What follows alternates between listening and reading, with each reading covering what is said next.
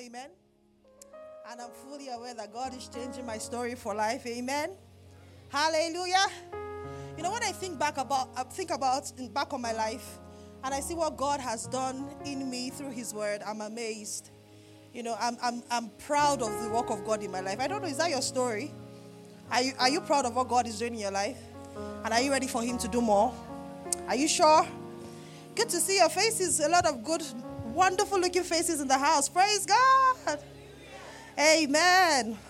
So I have the privilege of bringing us the first word at the festival convention.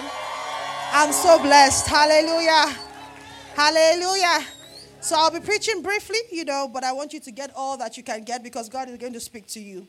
I'm fully aware that I'm speaking as God's oracle. I'm fully aware that I'm not speaking from my mind. Yes, I've prepared, but I know my spirit is ready to receive from God just for you. Now, this morning when I woke up, you know, we've been praying. How many of us prayed and fasted along? Quite a number of us. We've been praying, and you know, I woke up this morning.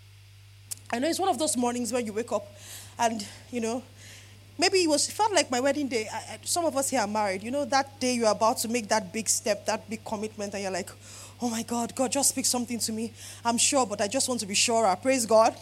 So I was like, okay, woke up this morning. Lord, I know you're going to change my life forever, but give me a taster this this morning. Just say something to me. Just give me your word.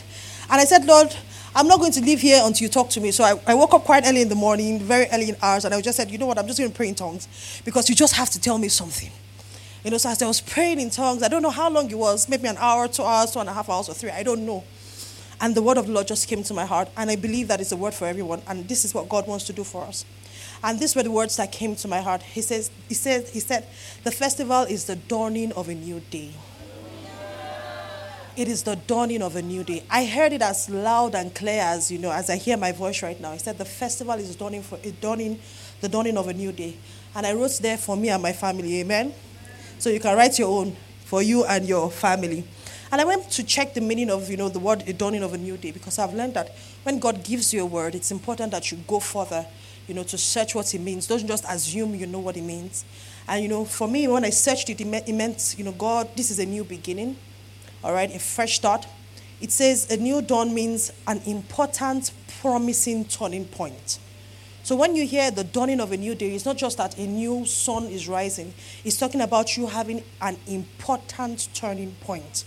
It says it's the end of an era and the beginning of a new era. Praise God. All right, that's really what it means. Um, let's turn our Bibles quickly to the book of Luke, chapter, f- chapter 1. And I'll read from the NLT um, quickly. Someone say, It's the dawning of a new day for me. Hallelujah, my cup runneth over. Luke chapter 1, verse 78. I'll try, I'd like to take that from the NLT.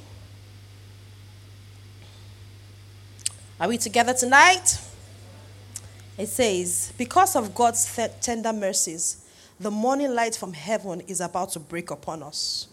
Hallelujah. I thought somebody was going to be excited It says, Because of God's tender mercies, the morning light, the breaking of the dawn, light from heaven is about to break upon us to give light to those who sit in darkness and in the shadow of death, and to guide us to the paths of peace. Hallelujah. So, light is coming upon every dark area. I always say this that you would experience better if you knew better. You would do better if you had more light. The reason you are where you are today is because of the light you have. And you can do better. You can have more. And that's the message I'm going to show us today. All right, that's the message I'm going to um, preach to us. Today. You can have more. I am a huge believer in the fact that God wants you to have more. God wants you to have overflow. Someone say the overflow. So it says that the light is about to come and it says something, he is going to guide us to the paths of peace. So it's not only light that you're going to receive, you're going to receive guidance into the paths of peace. Now, just a quick exegesis on that word peace. That word peace just doesn't mean peace of mind. Hallelujah.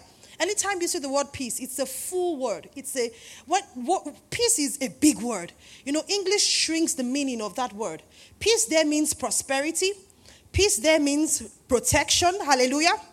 Peace there means security. Peace there means exemption. Meaning that whatever is going on in the society or in the country or anywhere that you are, you are exempted. Hallelujah. There may be famine all around, there may be diseases all around, there may be COVID 20 something, praise God. But the Bible says from this conference, He's going to lead you in the paths of peace. So, this is what I want you to begin to expect light upon your path. And when you have light, what happens? You do more, you get more, you know more. And not only do you have light, He begins to lead you where? On the paths of peace. Someone say, paths of peace. So, peace is that exemption exemption from rage, from havoc, from war. They're fighting here, they're fighting there. There's this agenda here, that agenda there. It won't touch you or your family. That is what he says means when he says a new dawn. Hallelujah. Security, safety, protection, joy. He's going to make your way beautiful. Amen. Amen. Hallelujah. Someone say, My God is a good God. So get ready. Light is coming. Amen. Guidance is coming. Amen. Peace is here. Hallelujah. And someone said, My cup runneth over. I believe it with every fiber of my being. Now, I have to say this quickly that what you get in God is not based on what God wants to give you.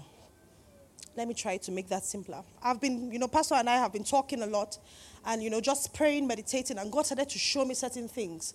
That what I have in God is not all that God has to give me.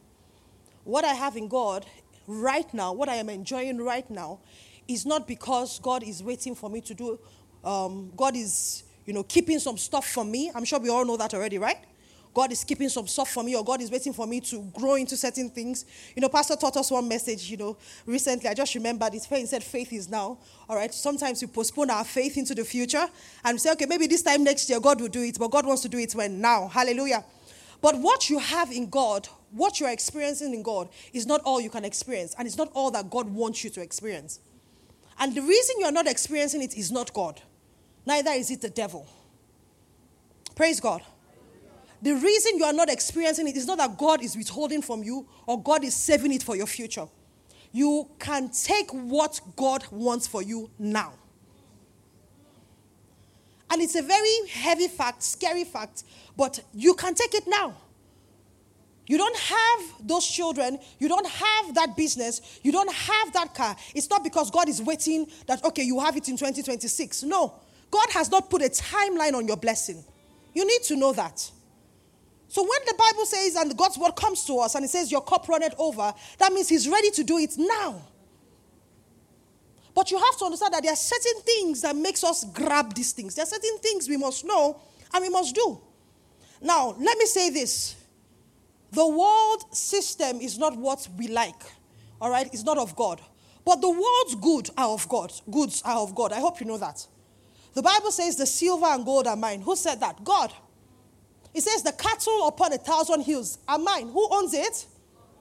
Hallelujah.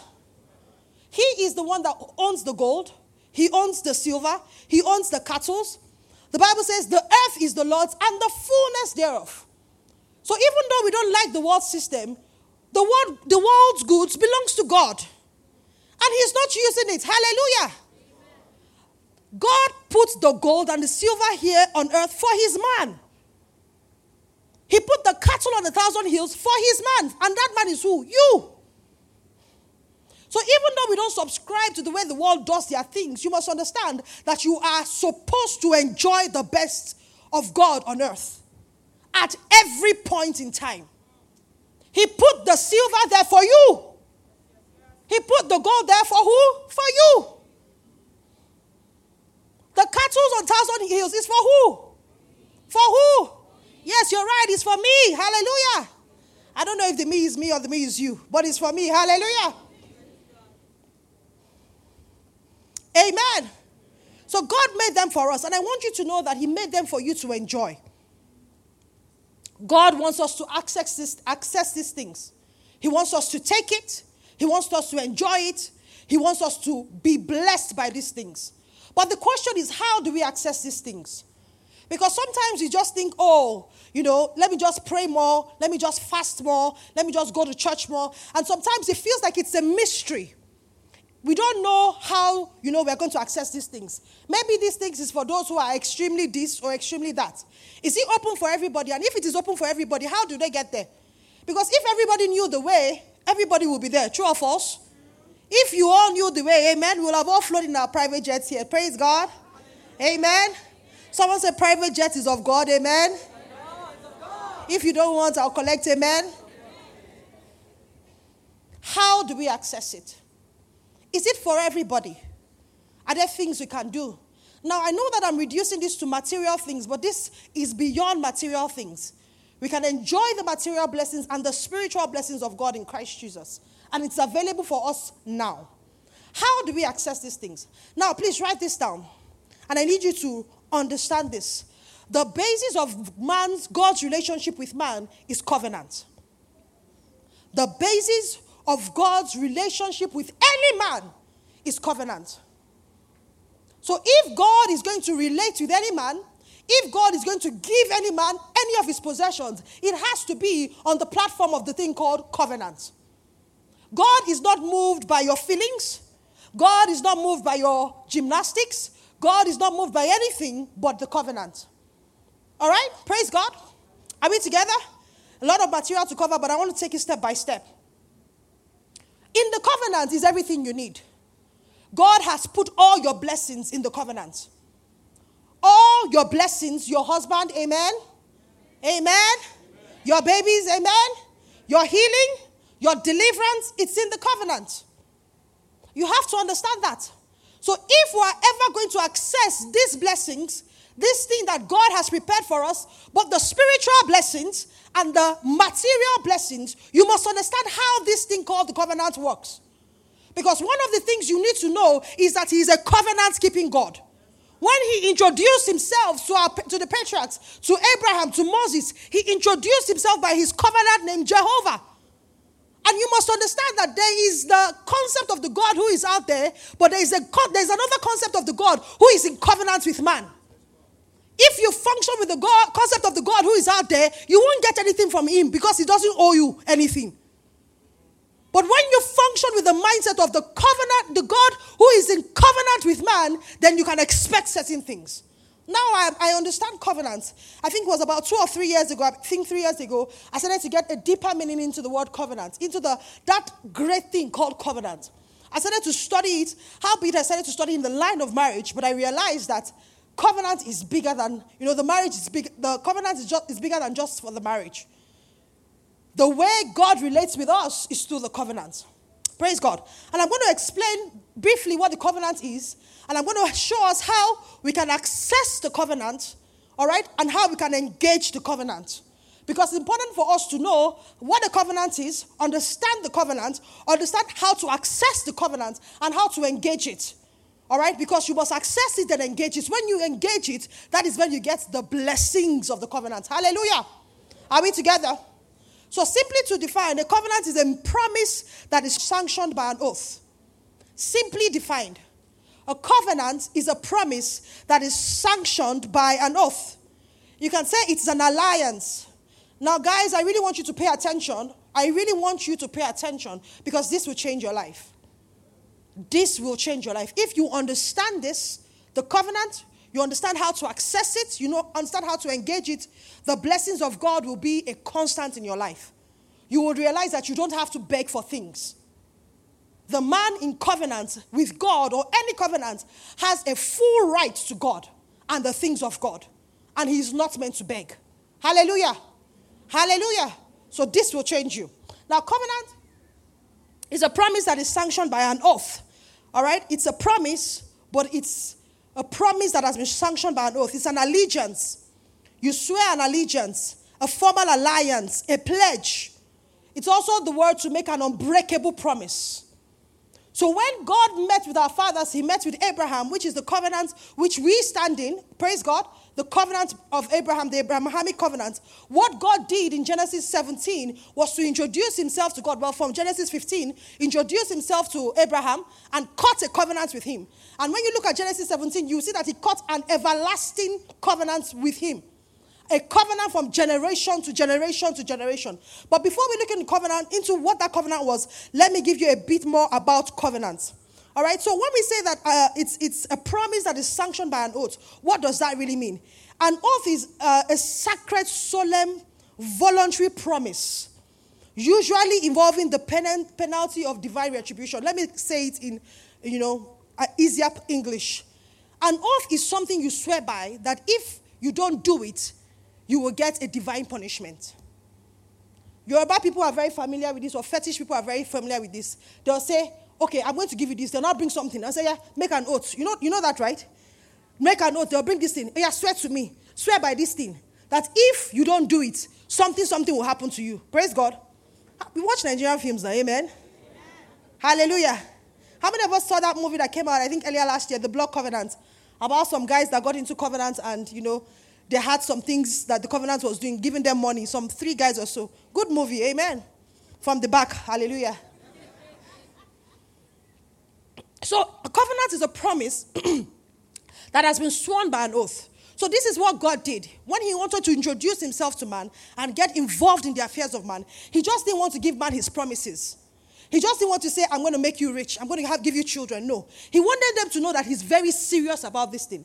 So he made a covenant, which is a promise based on an oath. Meaning that if I default from this, all right, I can lose my throne. To show you that he's very what? Serious. Very serious. And the basis of Judaism and Christianity is the covenant. Everything we have in Christianity, that's why it's called the New Testament, the New Covenant. What Jesus came to do was to establish a new covenant. There was an old covenant, which was what Abraham had and the sorry, the children of Israel had. But there is a new covenant which Jesus Christ came to um, to cut with us by His blood. Amen. All right, so let me go back to what a covenant is. So the promise, in turn, is accompanied by an appeal to a deity to watch over the behavior of the people who are involved. So if person A and person B cuts a covenant, they involve a higher force to say if um, Mr. A doesn't keep to the covenant, XYZ will happen to him. But if he keeps to the covenant, XYZ would be his portion. So every covenant has the blessings and the curses. All right? It is a promise that is sworn with an oath. I will do this to you. I will do this for you. Now, let me give us a quick example of a covenant. So, in the olden days, uh, years ago, when the African, um, white men came to Africa, I want to give us an example of covenant so you can understand this.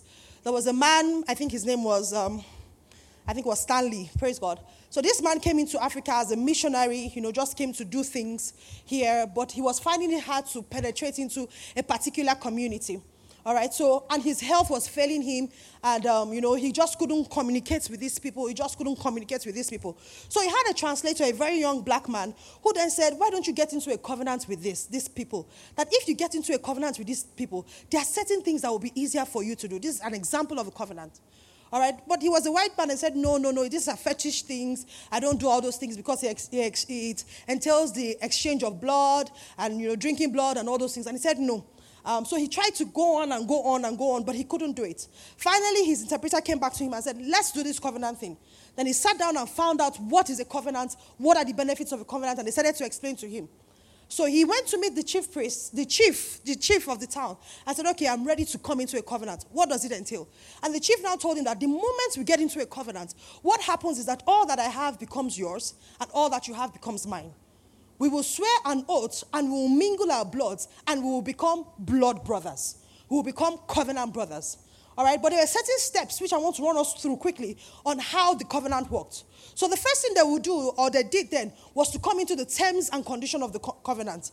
All right, what are you promising me? What are you bringing? If I do this, what will you give me? If I do that, what will you give me? So there was established terms and conditions. All right, so they started to discuss. This is what I want to do. I have some things here I want to sell. Nobody is buying. That was what was going on with the white man. Nobody is buying, and the you know the black people like, okay, We'll, we'll take that up. We'll take that as our responsibility. We'll buy everything you have. Okay, then he asked the black people, What will you give to me in return? Don't worry, we'll give you security, we'll give you safety, such and such and such. So when they finalized the term, the next thing they did was they, they exchanged certain gifts. All right, there must be something that you part away with in the covenant. All right, and the gift meant something, it was a figure of something. It meant that all that I have now belongs to you. So what the white man had, all he had was a goat a goat because, you know, goats were very pricey and costly items those days. he, he, he used to get milk from there, and that was his only source of nutrition. But it was so costly to him that he couldn't let go of the goat. But the chieftain told him, You have to let go of this goat. So he asked in return, Chief, what are you going to give me? The chief said, I will give you this rod, this staff. And this staff, wherever you take it to, it would answer for you. He didn't really understand the concept of the covenant, so he thought that they had, you know, cheated him. That my precious goat and all I get is just a rod. Okay? But later on, he found out that everywhere he went in Africa back then and he presented the rod, the people bowed to him. He realized that it was a symbol of power. And though he was a white man, anywhere he went, even though the rod belonged to a black chief, if he raised the rod, everything answered to him. The next thing that happened in the covenant was that there was a ceremony, a blood exchange ceremony. And I'm taking you through the process because I want you to see it very clearly. There was a blood exchange ceremony with the families and a representative of the deity they were serving, maybe a priest or a high priest or something like that. And in that ceremony, something key happened. Both of them will have a representative who will cut their blood. All right, so the black man had a representative, the white man had a representative who was like a representation of him. It wasn't the chief that cut his blood. And they'll cut their hands and they'll pour their blood into a cup. Example of covenant. Are we following? That's good. And then they'll mix it together, all right? And then they'll partake of the blood. So there was wine in the cup, so they'll pour their own blood. The other person pour their own blood, just a tiny bit, and they drank it. And the moment that was done, it was official that these were blood brothers, meaning that they were one, meaning that they were as close as, even closer than their siblings. Praise God. After that, they will have a mark of the covenant. Now, the mark of the covenant usually will be where they cut themselves. And people who were in cults will understand this thing now. Praise God. But I believe that, you know, we are good children of God. And none of us ever step foot in cultism. Amen. Hallelujah. Those people in cultism are like, mm-hmm, that's right. Mm-hmm, you got it. So they will cut themselves, and um, there had to be a mark of the covenant. There had to be a scar. There had to be something to prove. So that wherever you go, just say, hey, praise God, hey. And wherever you went, whether you were your staff or you, once you just like this, oh, no, no, no, I bear in my body the marks of Christ. Praise God. That's where that came from. So you just show and they're like, no, no, allow. There's this movie I watched recently, I think it was Expendables 4. Very, very, amen. And how many of us remember this guy? Okay, maybe I shouldn't talk about movies, amen. But I just want to make it real to you. There was this guy, Sylvester Stallone, that he, he was supposed supposedly to have died, and they took his ring. Can you remember? And one guy took his ring, and then he went to meet somebody, and the guy was fighting him, fighting him, and then when he saw the ring, he said, Ah, no, you're my brother. That's the point of the mark of the covenant, all right? So they will always have a mark of the covenant to show that I'm a covenant man. I'm a man that has people behind me, all right?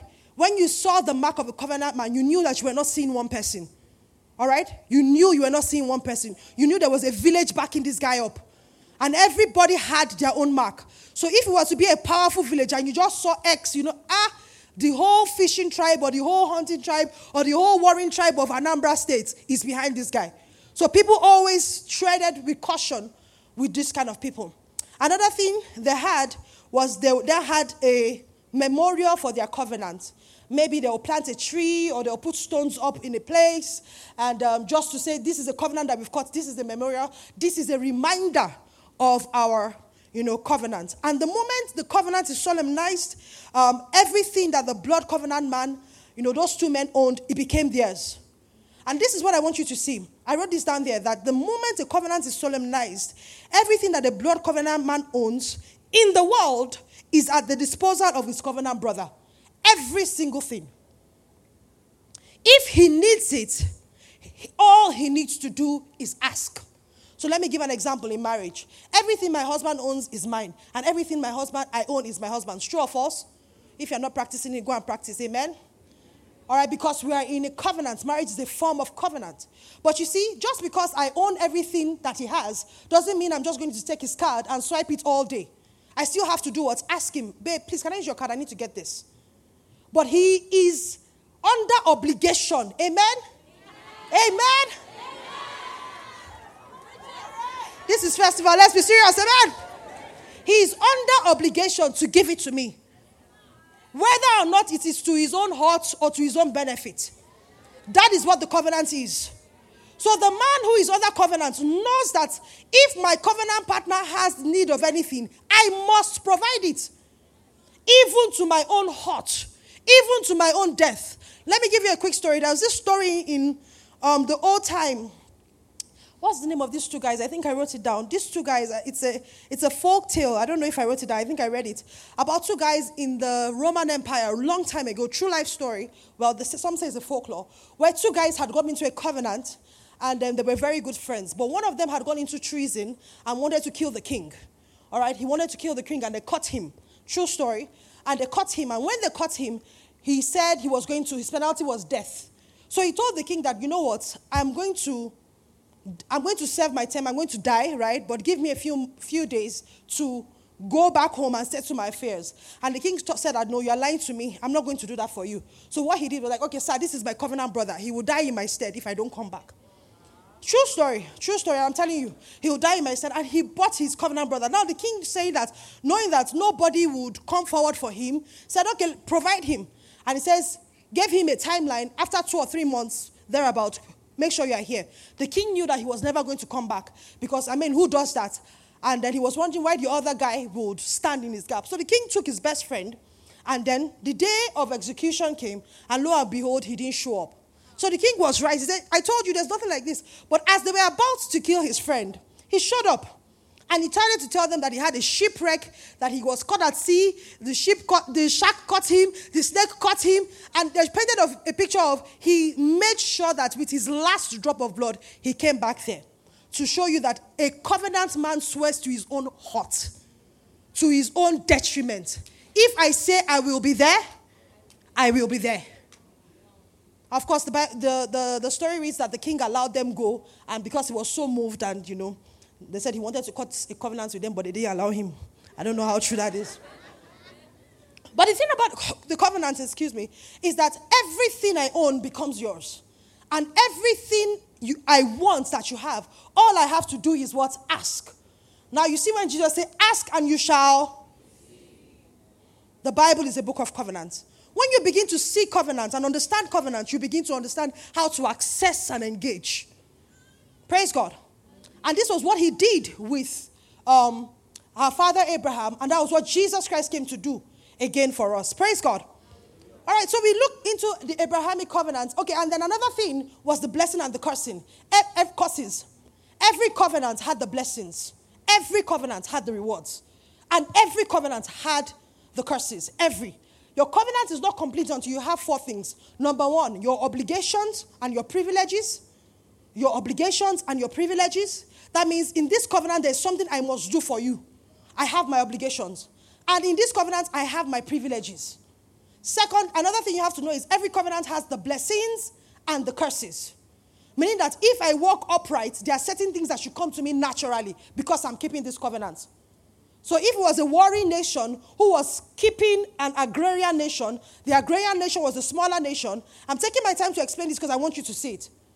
If the agrarian nation couldn't fight, they didn't have any defense, and they got into covenant with a warring nation, as the warring nation went to fight for them, it was necessary that they had to provide food. There are certain rewards of the blessing, certain that you just get as you practice it. But if they came back from a war, and there was no food, they had to have the consequences, which most times was death. Praise God.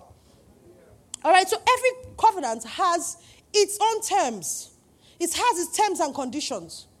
And what God has with every man, the dealings of God with every man on the face of the earth, is based on the covenant. So it's one thing for you to be born again, it's another thing for you to understand how to access and walk the covenant. What I see most times is that most of us are born again, but we don't understand how the kingdom works. We don't understand how this thing works. We don't understand how the relationship between God and man works. Praise God. Now, I want us to quickly turn our Bibles to the book of Genesis, chapter 17, and I want to start showing us the covenant that we have um, with God. Praise God. Now, this is the study of a covenant is very extensive. I'm just going to pick out one point. And the point I'm going to pick out is the terms of the covenant. There's so many things to talk about in the covenant: the blood, the wine, you know, the different different aspects, the, the drinking of the cup, but we're not going to look into that. I want to focus on the terms of the covenant. Now, this is what happened in Genesis 17 when God began to co- covenant with man again. Um, then Abraham was 99 years old, and the Lord appeared to him, to Abraham, and said, I'm reading from the New King James I am Almighty God. I am El Shaddai. Walk before me and be blameless. Now, most times you will skim through that and think that God was just introducing himself and saying something. But he was introducing who he was. If you read that in the original Hebrew, when he says, I am Almighty God, he was telling him, I am El Shaddai. This is a new covenant name I want to show you now the many breasted one, the all sufficient one. And one of the things you have to do to access this is walk before me and be blameless. Look at the next verse so you understand what I'm saying. And it says, And I will make my covenants between me and. So it wasn't just God gisting. You need to understand that every word in the Bible carries weight, especially the first five books because they are prophetic. Meaning that there are words that God Himself inspired. Nobody was there when Abraham and God was talking. It was Moses that saw into the past and wrote it. So this information was what God gave him, not man. This is God's divine own picture of what happened. Praise God. So he said, Abraham was this age, and the Lord appeared to him and said, I am God Almighty. Walk before me and be blameless. The covenant was already, the mind of the covenant was already started. If you go back to verse 15, and I'm not going to take us back there, you will see that God had already cut his first covenant with him. God had cut his own side of the covenant with Abraham in chapter 15. Please go back and make sure you study Genesis 15, where God cut the covenant and they did the whole ceremony thing. There was blood, there was mingling of blood, there was this, there was that. All right, but this is where I want to focus on. And it says, Walk before me and be blameless, and I will make a covenant between me and you, and I will multiply you exceedingly. The El Shaddai, the God who multiplies. Then Abraham fell on his face and talked with him, saying, As for me, talked with him saying, verse 4 As for me, behold, my covenant is with you, and you shall be the father of many nations. No longer shall your name be called Abraham, Abram, but your name shall be Abraham, for I have made you the father of many nations. Remember, covenant is speaking. Covenant is speaking. All right? I've made you the father of many nations. I will make you exceedingly, somebody read that? Exceedingly, exceedingly and I will make nations of, and kings shall come from, and I would establish my covenant between me and you and your descendants after you in their generations for what? For what? Who knows the meaning of everlasting here? Do like this. So the covenant God was cutting with our father Abraham was an everlasting covenant. That's why when we turn our Bibles to the book of Galatians, chapter 3, and I think we should quickly look there. I hope I got my references right. Somebody being blessed. Galatians chapter 3, verse 13. I want you to see what Jesus really came to do. Brethren, I speak on this matter that though it is only a man's covenant, yet if, it, if, it, if it is confirmed, no one annuls or adds to it. It's talking about a human covenant. Now to Abraham and his seed were the promise made. Not to say his seeds as of many, but as one, and to your seed, who is Christ. And this I say that the law, which was 430 years later, cannot annul that covenant. You see that? The, the, the, cannot annul the covenant that was confirmed before God in Christ, that it should make the promise of no effect. For the inheritance is of the law, it is no longer da da da da. There's a particular portion I'm looking for. Uh, we're going to have to look for that scripture together. It is in Galatians 3 14. Let's look at 14. Are we together? All right, let's look at 14. Let's, let's look at verse 13, from, verse, from verse 13. So I read verse 15 earlier on. Pardon me. Galatians 3.13. Open your Bible from open your Bible. Let's read it together. From the New King James, please. Amen. One, two, let's go. Christ has redeemed us from the curse of the law having become a curse for us. For it is written, Cursed is everyone who hangs on a tree. Why? That the of might upon in Christ and we might receive the promise of the Spirit through. So when Christ was hung on that cross, what was he doing? He was a covenant, he was cutting a new covenant after the order of the old of the Abrahamic covenant. Now, it's a lot of things in between, but I'm going to narrow it down for us very, very quickly. Praise God. Are we together? Are we together? So when God cut that covenant with Abraham, he wasn't just cutting a covenant with him, he was cutting with his seed. a covenant of greatness, a covenant of extreme multiplication, exceedingly great, nations eating from you. It was an everlasting covenant. Praise God. And one thing you need to know about covenant, I don't know if I said is covenants don't die. They don't die. You cannot annul a covenant. In the ancient times, if you got into a covenant with someone and the person died, you gave it on to their children. Pure example Jonathan and David. When Jonathan died, David said, Is there anyone left of the house of Saul that because of Jonathan, my covenant bro- brother's sake, I should bless him? And we know the story of Mephibosheth, right?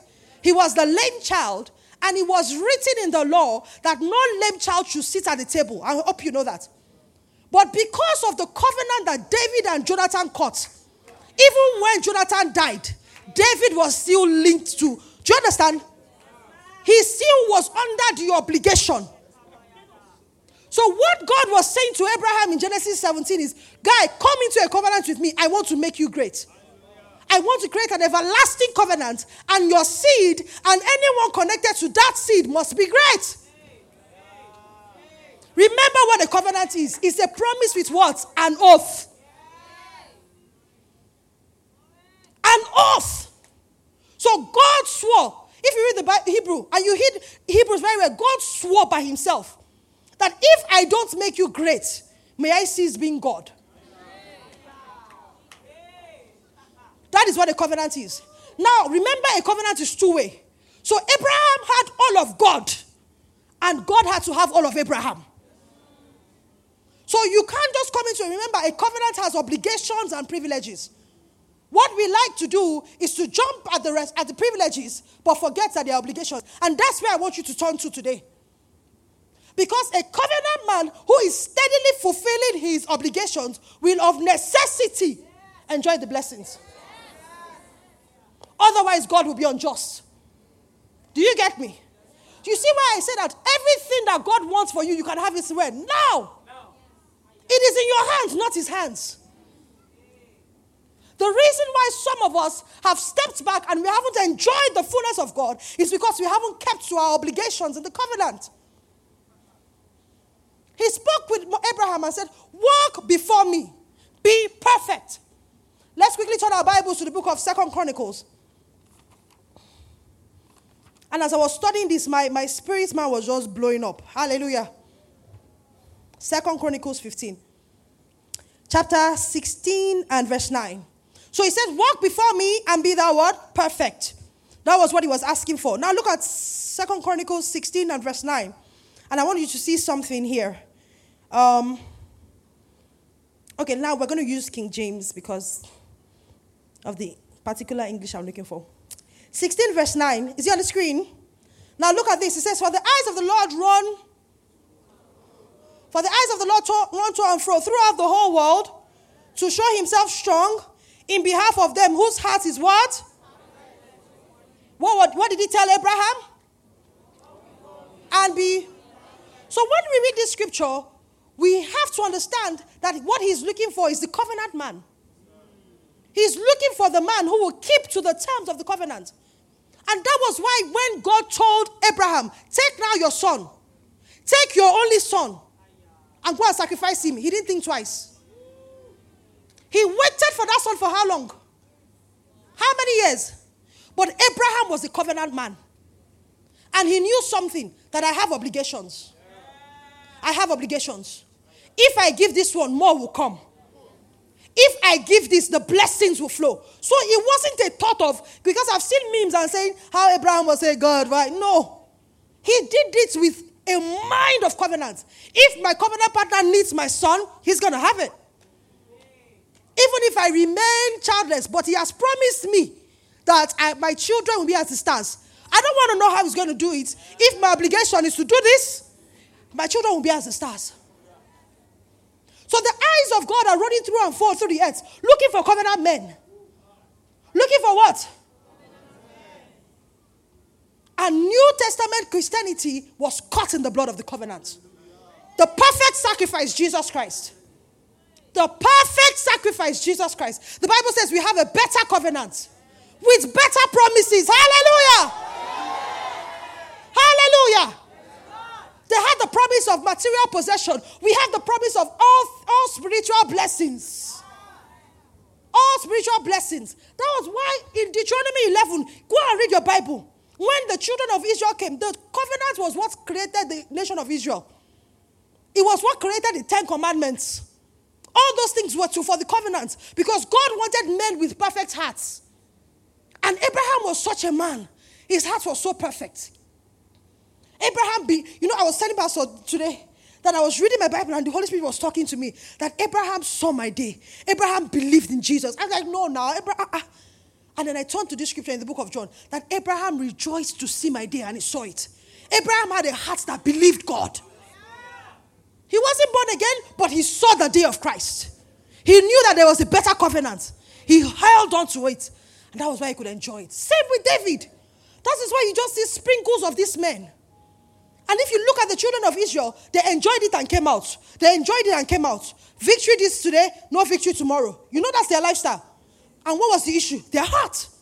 So God had to start giving them commandments. Okay, let's guard this your heart. Oh yeah, don't wear trousers. Keep your heart. Oh yeah, don't do this. Keep your heart. He was trying his best to help them enjoy the blessings.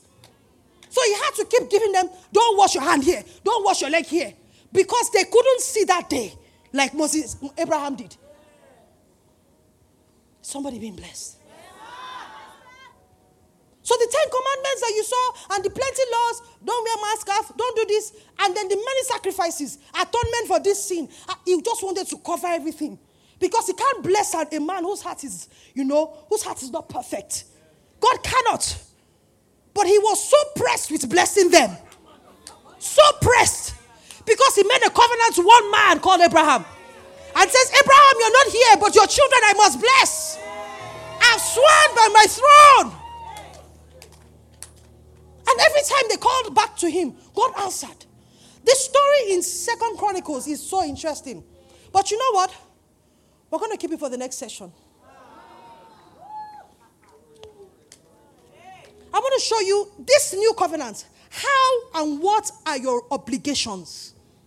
Because if you walk, see, brother, if you walk steady in those obligations, you would have no problem with blessings. If you walk steady in your covenant obligation to your God, to your Father, my brother, my sister, hear me. You will never have one down day. Like Abraham, men will be looking for you to cut covenants with you. That was what Abimelech did. That was what the king of um, this other country did. Where God warned him, don't touch him, don't touch his wife. That man is a prophet. They even gave him offering again. Hallelujah. Thousand silver. Fear a man who has a covenant. We hope you've been blessed by this message. To be a part of any of our programs or services, visit our website www.petracc.org for our different locations and service times. We'll be happy to have you join our online community. Follow us on our social media handle on YouTube, Facebook, and Instagram at Petra Christian Center. You can also reach us via email at correspondent at petracc.org or call us on 070 173 87222. Petra Christian Center, building Jesus communities globally.